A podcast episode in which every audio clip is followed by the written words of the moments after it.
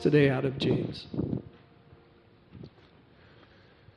If you have your Bibles with you, we're going to be in James chapter 4, starting in verse 13. You can follow along with me. I'll be reading from the ESV version.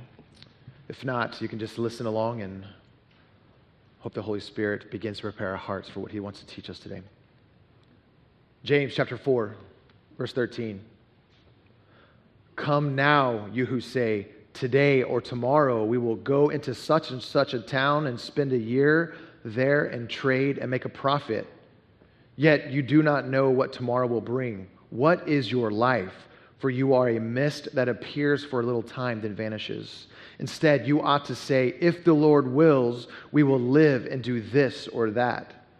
As it is, you boast in your arrogance. All such boasting is evil. So whoever knows the right thing to do and fails to do it, for him it is a sin. Skip over to five, chapter 5, verse 7. Be patient, therefore, brothers, until the coming of the Lord. See how the farmers wait for the precious fruit of the earth, being patient about it until it receives the uh, early and the late rains. You also be patient. Establish your heart, for the coming of the Lord is at hand. Do not grumble against one another, brothers, so that you may be so you may not be judged. Behold, the judge is standing at the door. As an example of suffering and patience, brothers, take the prophets who spoke in the name of the Lord. Behold, we consider those who remain steadfast. You who have heard the steadfastness of Job, and you have seen the purpose of the Lord, how the Lord is compassionate and merciful. But above all, my brothers, do not swear, either by heaven or by earth or by any oath, but let your yes be yes and your no be no so that you may not fail under condemnation. Let us pray. God, be with us as we continue to hear from your word. Holy Spirit, I ask that you would be with us and that you would lead us faithfully. Convict our hearts of our sin. That's why we gather here, so that we can see you clearly, so that we see the depth of our own depravity, so that your grace and your mercy may reign in this place. Do not allow us to leave unchanged. God, be with my words and my heart. And I pray that you would ignite the gifts that you have given me to shine through. And the gifts you haven't given, God, I pray for your grace and your mercy for with us this morning. We love you so much, and we look to you to speak to us. In Jesus' name we pray. Amen. You can be seated. So let's recap. Uh, we've worshiped this morning, we've prayed this morning, we've learned about a melodrama this morning and we definitely got political up in here this morning. So, uh, Drath, you recovered really well, man. I was about to walk out the door, so uh, I'm glad that, that we, we recovered. It has been such a joy to be with you this summer and be able to walk through the book of James. We're not finishing today, but we're getting really close to the end. And, and I just want to say thank you to our church family for allowing me the opportunity to be able to just be in front of you more than I usually am and to be able to provide space for our lead pastor to be on sabbatical as I help him out, as we as a church are supporting him and what God is doing in his life uh, for me, it's been such a joy being able to exercise gifts that I don't normally get to use. And uh, thanks for your patience with me as well.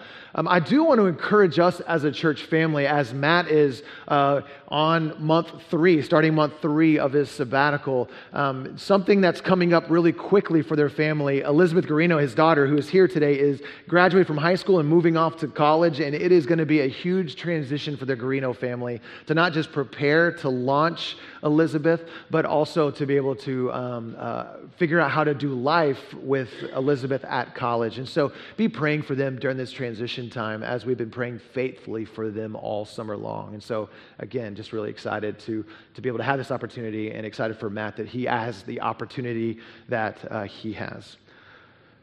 I'll never forget interviewing for the position of moving out to the west side for someone who spent so many years in Portland, I loved Portland. I loved everything about the inner city. Uh, mainly the, the small town food. You know, the, the people who don't have chains, who just make their own little food restaurants. You could fit six or seven people inside the restaurant, but it's the best food that you've ever had in your life. I love that about the Portland culture. And moving out to the west side, I knew I was sacrificing something and something good moving out here.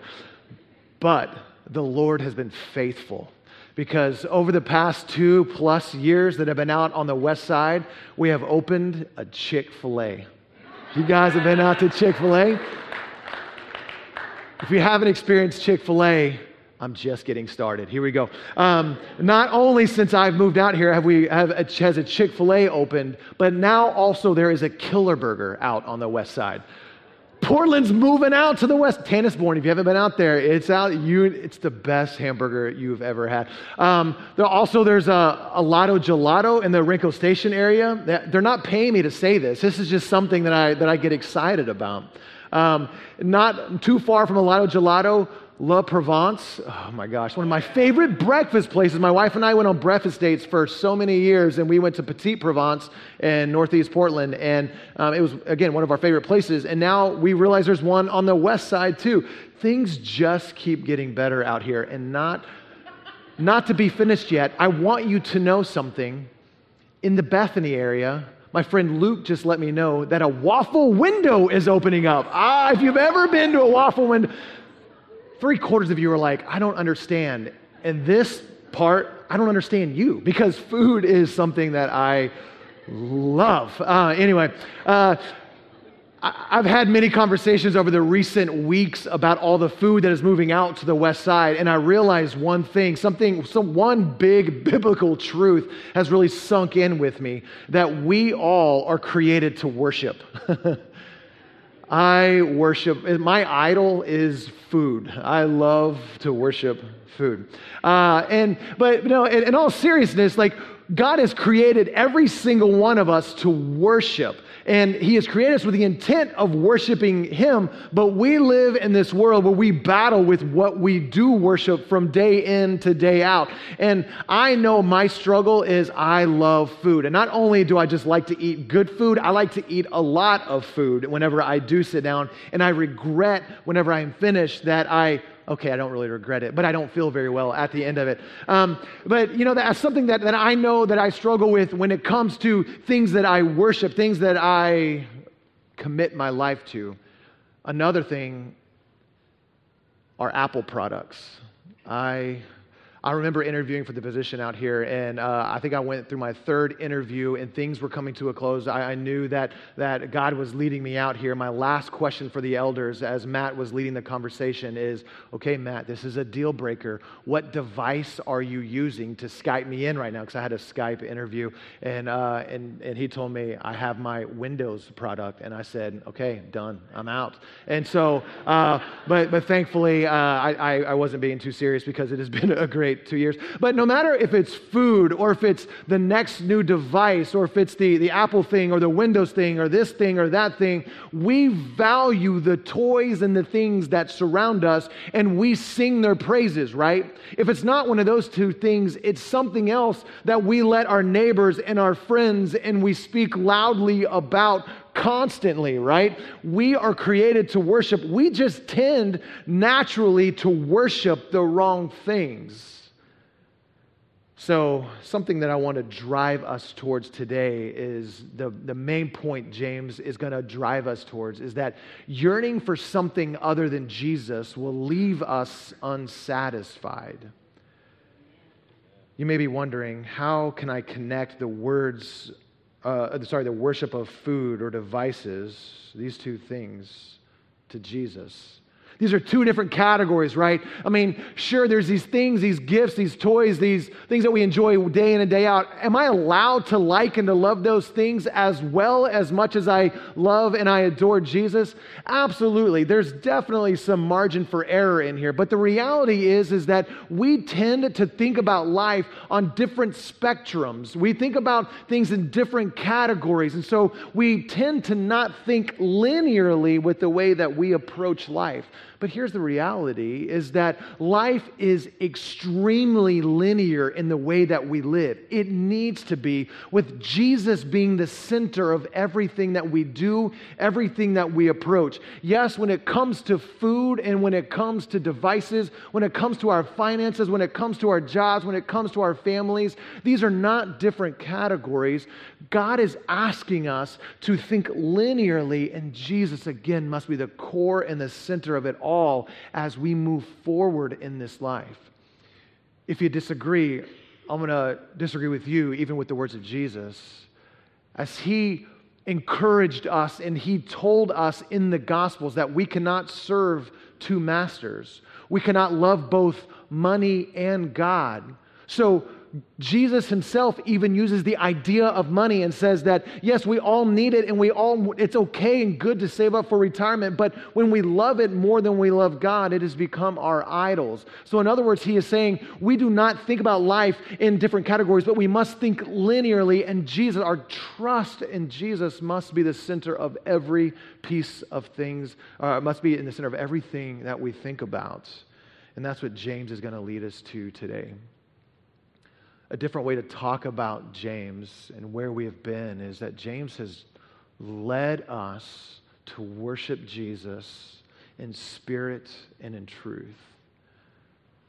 The first chapter that we had a chance and privilege to walk through together uh, really focused on, um, on our relationship with God remember back when we started James chapter 1, we spent two weeks on James chapter 1, and we talked about sustainable faith. James dives in and he gets heavy from the very beginning, and he says that our relationship with Jesus was never intended to be easy. Jesus wasn't the fix to all of our problems, and all of our problems then go away when we commit our lives to Jesus. But no, he says, in the, in the midst of sufferings, in the midst of trials, it's then that we become more mature in our faith. And when we lack wisdom, we must ask for wisdom. And God is faithful and He's just to give us wisdom in the midst of those really difficult circumstances. He talked about sin, how we are lured and enticed into sin to just make us aware. So again, the big idea we pulled out that week was, was we need to strive for a sustainable faith in Jesus Christ. So that is focused on our relationship with God. And we finished out that chapter the next week by saying that, that God is calling us to be doers of His word. In other words, we must be word centered people, that we must know His word inside and out. Can everyone read the Bible? Yes, God calls all people to read the Bible and to know it well. That is our call as humans created in God's image, is that we must know Scripture and be driven by it, and not just be driven by it, but to be doers of His Word. And then we dove into chapter two, and the focus uh, of James moved and shifted from our relationship with God to our relationships with others as we began by um, uh, talking about how we should avoid unintentional, uh, unintentional divisive, uh, divisiveness with one another, that we should be united as followers of Jesus under the cross of Christ. And we must have eyes to see people who walk in these doors and to love them like Christ loves them. It doesn't matter which ethnicity, which race, what their background is, what their socioeconomic status is, but we are one as believers and we do not need to be divided or fractured by these things our culture tends to divide us by. We continue by saying our faith is proven by our works. As Jesus is working in us, we must love other people. That is the response of being saved. It's not something you work hard at doing. It's something that Jesus does in you when you are his child. We work, and we looked at the fruit of the Spirit to say that's the most natural way that Jesus works in us, and it, it flows from there on out. And last week we talked about how fracture or how sin fractures every relationship. And then today we're diving in to the idea, to the truth that the yearning for something other than Jesus will ultimately leave us unsatisfied. James starts off in this section of Scripture by leading us to see our place in eternity. Who are we in the eyes of God? And how much of a um, legacy could we leave if we pursue Jesus in the way that James is leading us to pursue him. And the first thing that, that we're going to see right off the bat is that James wants us to not think of ourselves more highly than we ought to. We are not God's greatest gift to humanity. Now, I don't know if anyone in this room would actually boldly walk in these doors and be proclaiming that statement but the question I have for us is where are our hearts when we walk in these doors every single Sunday morning? Do we think that God is a better man because we are here worshiping him? Do we think that this is just our duty so we get to come in and we just get to be with friends? This is a social club outreach type thing? If that is the approach when you walk in every single Sunday morning, the, the heart of you walking in is one of saying, I'm pretty great and I don't need anything else in this world. And so I'm coming just to bless everyone else and God with my presence. Though, again, you would never outwardly say that. We tend to take the gifts of God that He gives us and we worship these gifts that God gives us and we forget to give the giver of these gifts all glory, all honor, and all praise. For example, we take our marriages, or we take our kids, or we take our health, or we take our time, we take our resources, we take our jobs, we take our this, we take our that, and we say, This is what's most important to me, and this is what I'm going to pour all my time and energy into. And we put our identity in these things. Yes, we can put our identity in our relationships with our kids and spouses and, and other people we are in relationship with, or our, even our own health, and say, This is what I focus on, I put all my energy towards. And the reason that we do that frequently is because we find uh, validation in these types of relationships. Whenever my health is great, then I find validation in that.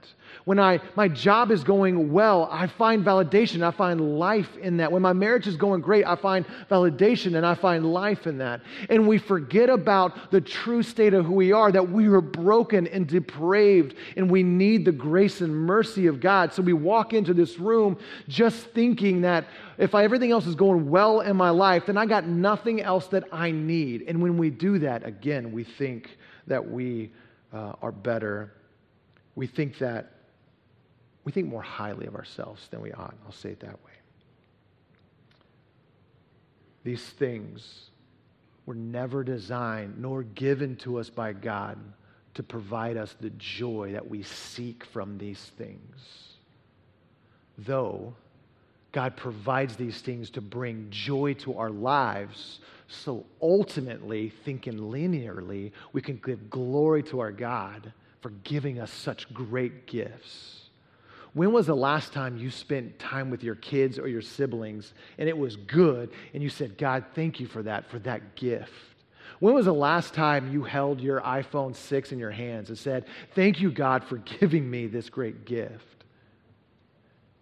Kids, when was the last time you looked at your parents and you had a good time hanging out with them and you said, Thank you, God, for giving me parents who love me? I worship you because of this we should not think of ourselves more highly than we ought.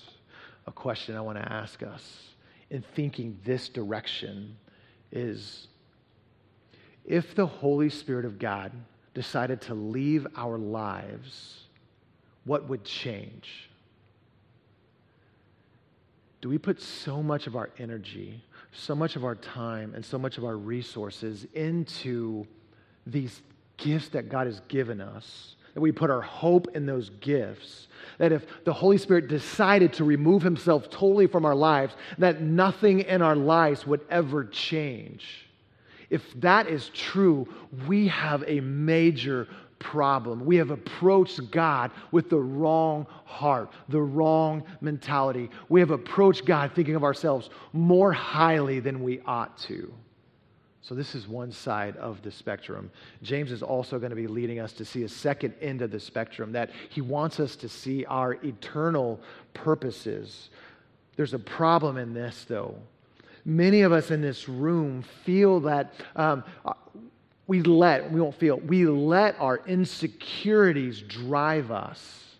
And we let our insecurities hinder what God wants to do and or say in us and through us and to us. Our insecurities hinder what God can do. Just imagine.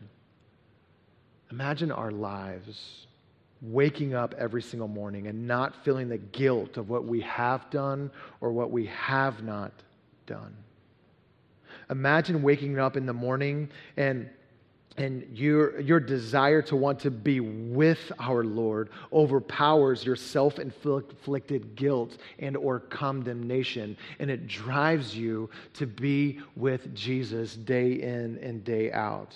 Imagine having ears to listen to your friends and your coworkers and your friend uh, and your uh, and your kids and to speak hope directly and naturally as these natural conversations are happening I have seen in my own life, as well as in relationships with other people, that we let our own insecurities keep us away from driving people towards the grace of Jesus Christ in our own lives. We don't need to be like that, the person standing on the street corner who are beating people over the heads with the Bible. That's not what we're aiming to do, but we're aiming to be first and foremost naturally in our relationship with Jesus. And then when we're in relationships with others, we are able to speak hope that we are experiencing into those types of relationships.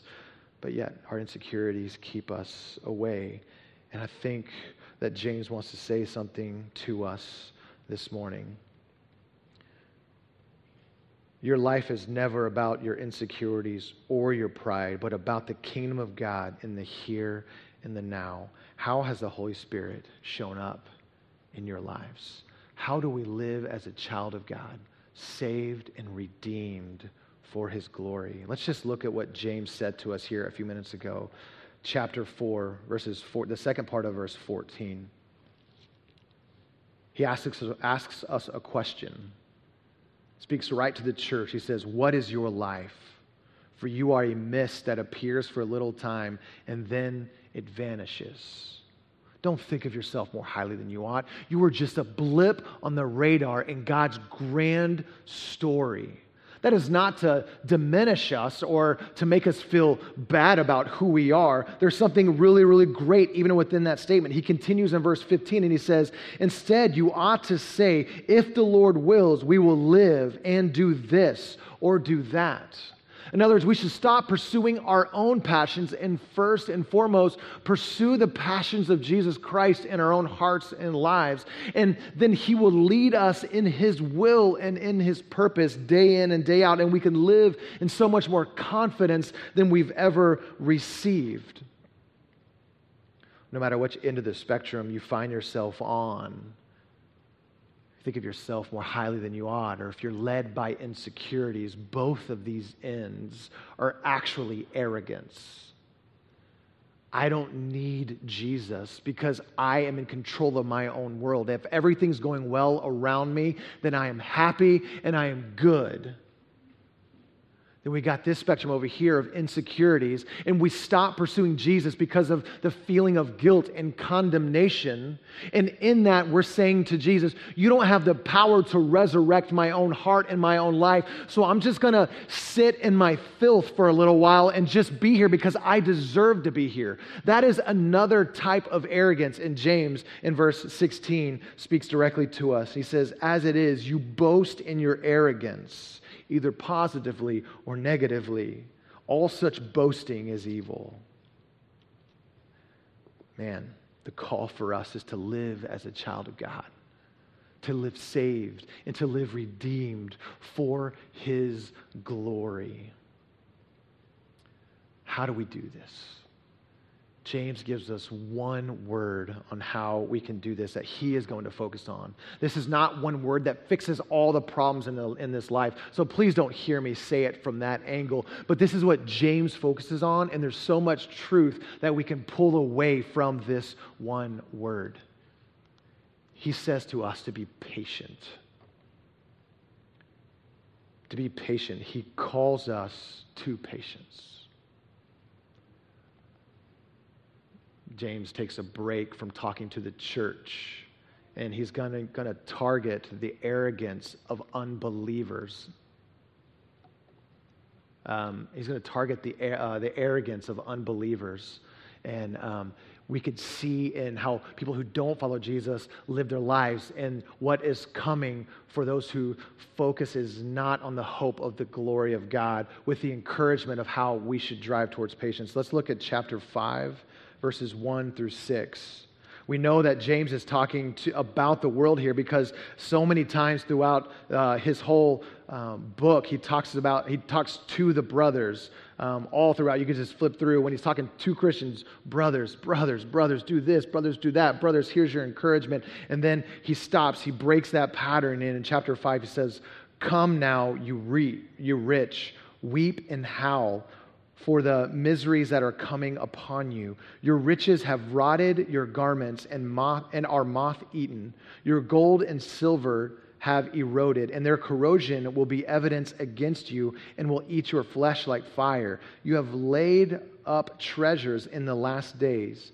Behold, the wages of the laborers who mow your field, which you kept back by fraud, are crying out against you, and the cries of the harvesters have reached the ears of the Lord of hosts.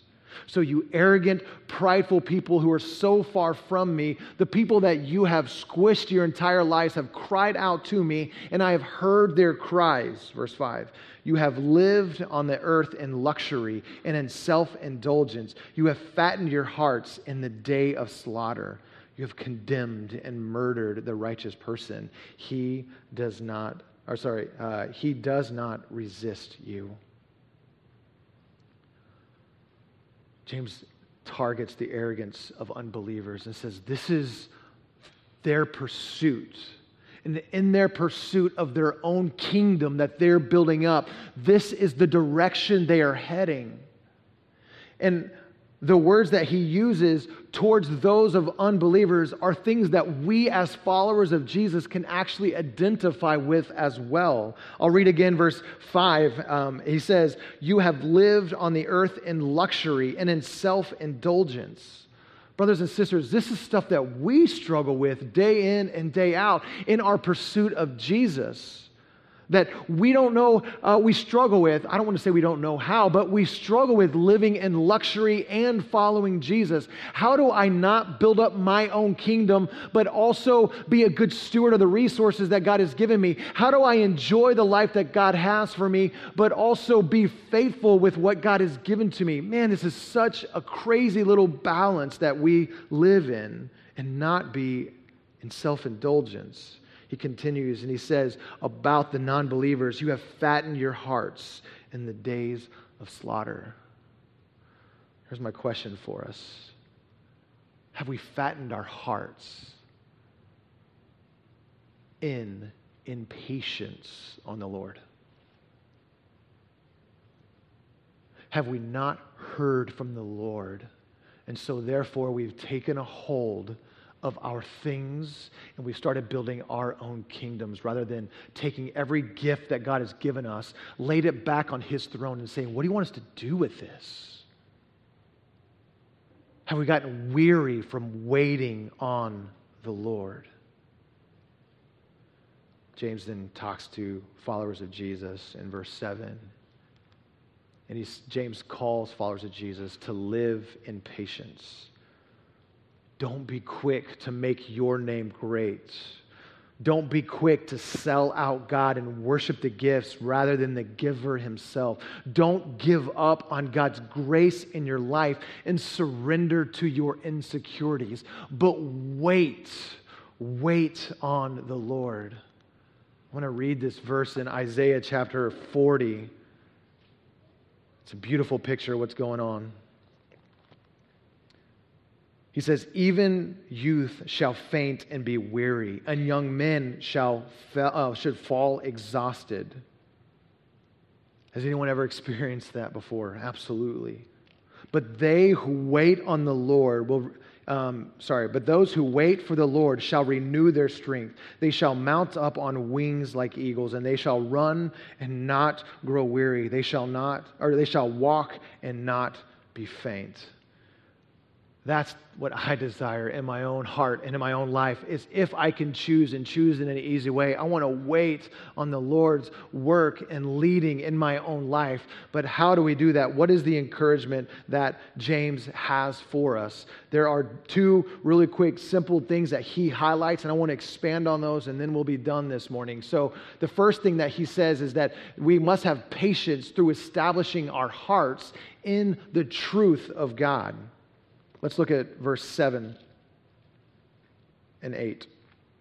It says, Be patient, therefore, brothers, until the coming of the Lord. See how the farmer waits for the precious fruit of the earth, being patient about it until it receives uh, the early and the late rains. You also be patient, establishing your hearts, for the coming of the Lord is at hand. We must wait and we must establish our hearts in the truth as James has led us to be doers of the word, to know it and to know it well, and to rest in this place. And when we rest in this place, he is calling us to be patient and to wait on him, just like the harvest is waiting to be uh, to be reaped, sown, reap. You sow it, then you reap it. So uh, it is waiting to be reaped, right? So we need to be patient by establishing our hearts in truth. And the second thing is we need to be patient by mimicking the faith of the prophets.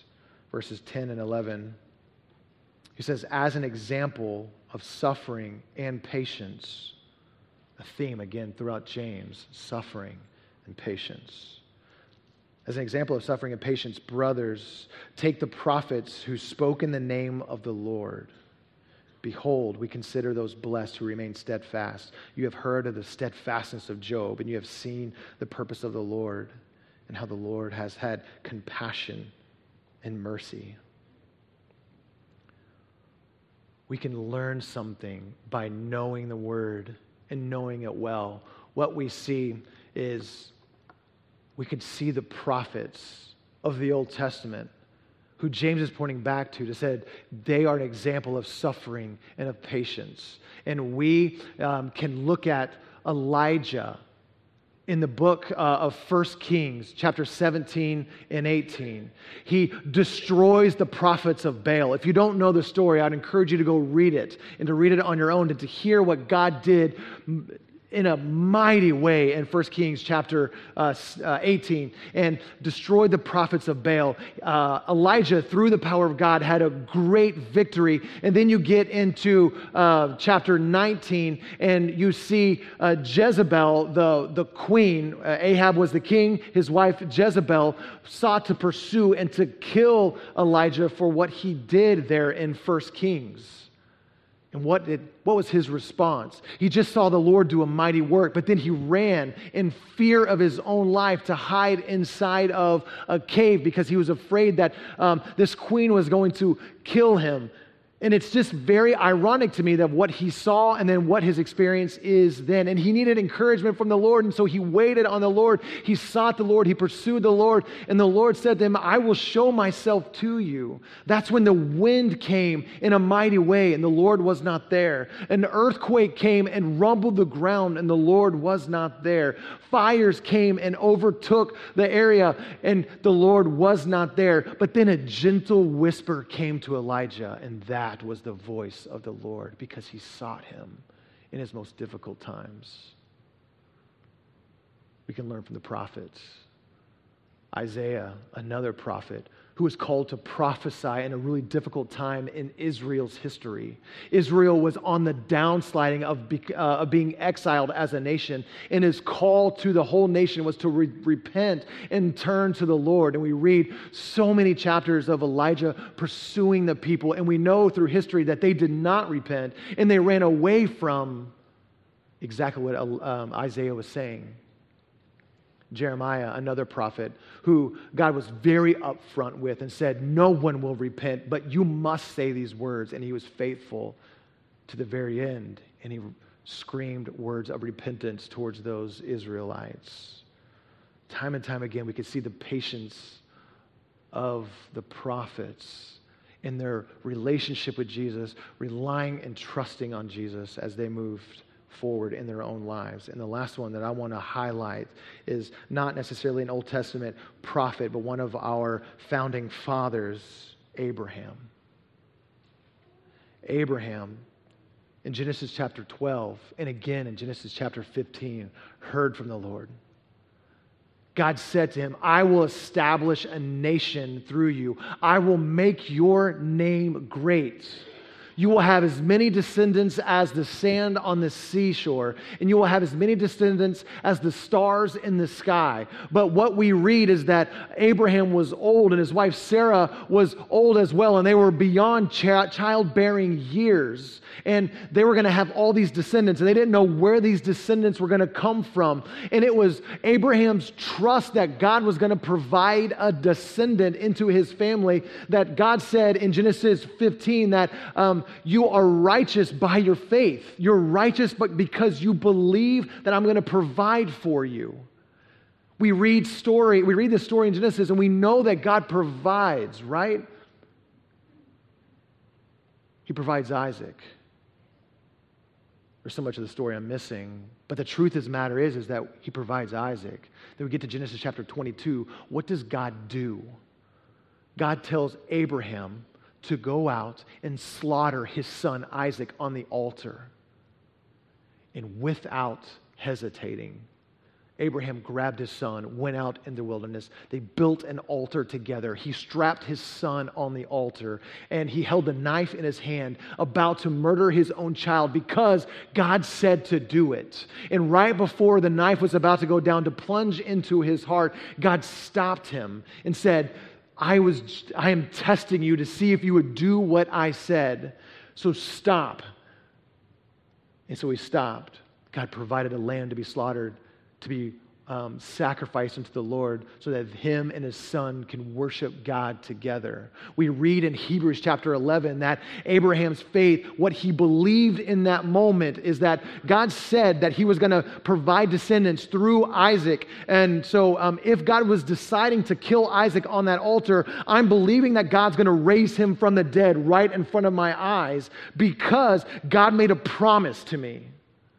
That is faith. That is a very strong way of him pursuing his faith and trust in God and being extremely patient, not knowing the outcome of what that story was going to be, but ultimately trusting.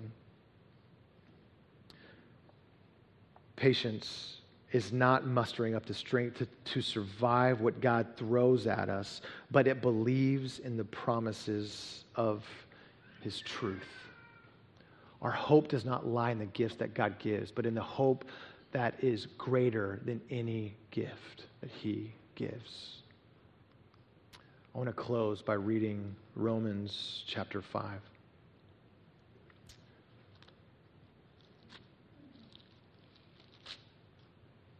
Verse 1. Therefore, since we have been justified by faith, we have peace with God through our Lord Jesus Christ.